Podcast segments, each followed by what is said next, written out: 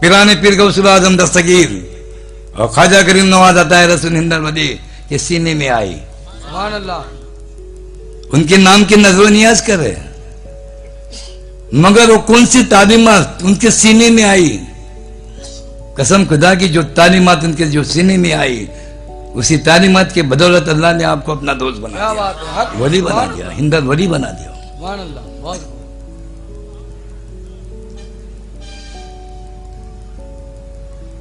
खुदा शनासी की तालीमत खुदा को जानने की, खुदा को पहचानने की और खुदा को अपना बनाने की इसी तालीमत की खातिर पीर दस्तगीर।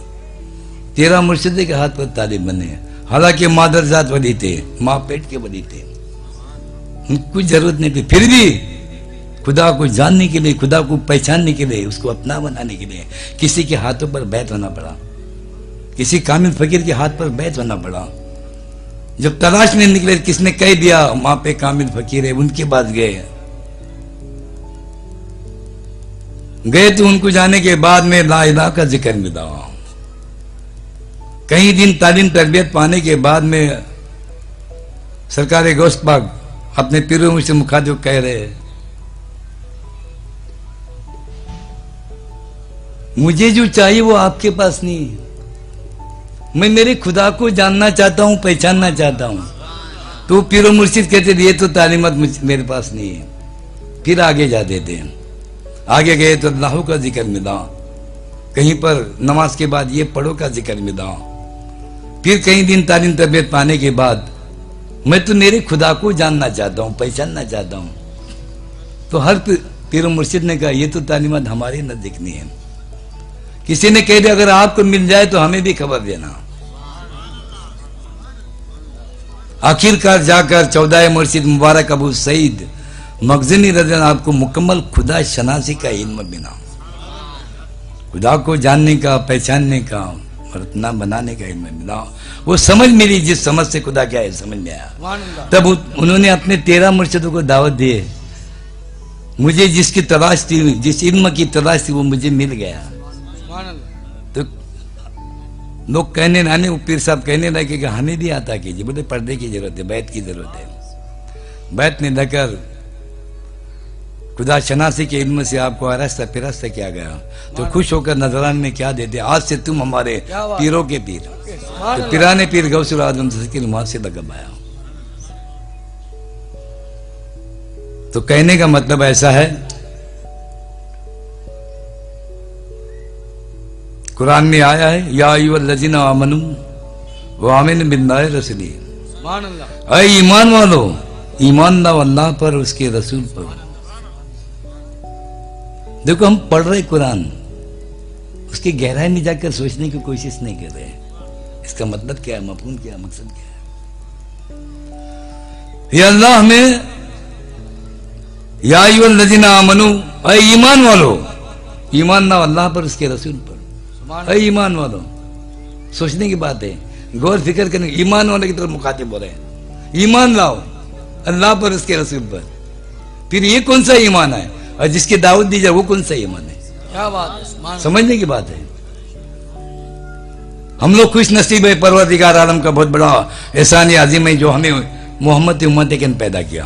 आज से चौदह सौ साल पौने चौदह सौ साल सरकार जनसम ने जो कहा था, आज हमें नज़र आता आपने फरमाया था कि चौदह सदी के आखिरी हिस्से में तिहत्तर फिरके हो गए, बहत्तर नारी, एक नूरी। बहत्तर फिरके जन्नत में हो गए और एक फिरका नूरी जो जन्नती होगा।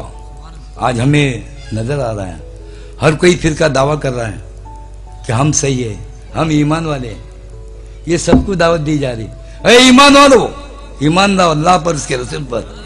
अभी इनकी ईमान को तोड़ेंगे। इनका ईमान क्या है? इन्होंने सुनकर ईमान लाया है पढ़कर ईमान लाया। है किसी ने कह दिया अल्लाह है। इन्होंने भी कह दिया अल्लाह है। अभी दावत दी जा रही है, समझ कर ईमान लाओ जान कर ईमान लाओ पहचान कर ईमान लाओ और अपना बना कर ईमान लाओ। ये इल्म की खातिर बैत होना है। ये इल्म जहाँ मिलेगा वहाँ पे बैत हो जाऊँ। क्या हम पर फ़र्ज़ नहीं वो हमारा मालिक हकीकी है। उसी के दुनिया में हम रहते हैं उसकी उसी की ज़मीन पर बैठे उसी के छत के नीचे बैठे उसी का खा रहे तो क्या ये हम पर फ़र्ज़ नहीं? अपने मालिक की हकीकत को जानना? ये हम पर फ़र्ज़ आए नहीं। एक अदना जानवर एक बुज़ुर्ग ने कहा कुत्ते की मिसाल देकर क्योंकि बुज़ुर्गों के कलाम बंद कलाम होते। कहते हैं कुत्ते के अंदर चालीस खसलतें उसने एक ऐसी खसलत है अगर इंसान के अंदर आ जाए तो अल्लाह उसको अपना दोस्त बना देगा। आगे खुलासा नहीं किए वो कौन सी खसलत है? आज तुम पर गौसूल हो का कर? हूँ क्योंकि ये उनकी मर्ज़ी से ये उनकी सीने की ताने में आपके पेशे नज़र रखना चाहते हैं। वो कौन सी खसलत है? वो अपने मालिक को पहचान देता है। वो अपने मालिक को पहचान देता है। और हम दावा कर रहे हैं अशरफुल मखलूकत का। हम दावा कर रहे इंसान का फिर हम नहीं मान क्या माने रखता है?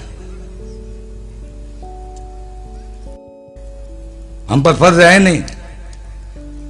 खुदा को जानना है उसको पहचानना है उसको अपना बनाना है फिर जाना है। इसी का नाम है सिरात मुस्तकीम।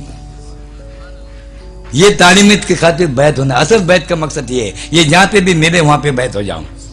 ताकि तुम्हारा हकीकी मालिक तुम्हारे समझ में आए। जानना ज़रूरी है। अरे, ये तो अल्लाह ताला ने अपनी इबादत के लिए जिन्नो मलाइक को बनाया था। हज़रत इंसान को बनाने का क्या मकसद है?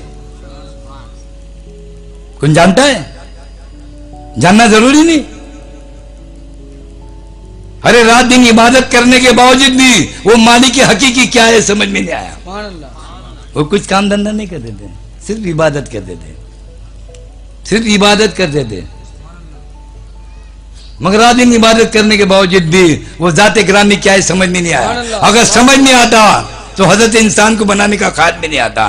ये भी एक मकसद है हज़रत इंसान को बनाने का। क्यों बनाया? तुम्हें बनाने का मकसद क्या है?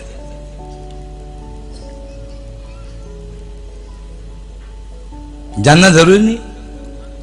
हम पर फ़र्ज़ है नहीं वो हमारा मालिक है हकीकी। हमें जानना ज़रूरी है। सुभान अल्लाह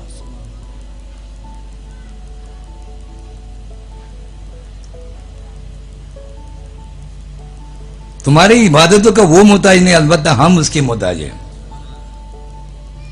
हमें करना है हमसे वो राज़ी हो जाए खुश हो मेहरबान हो जाए। हक।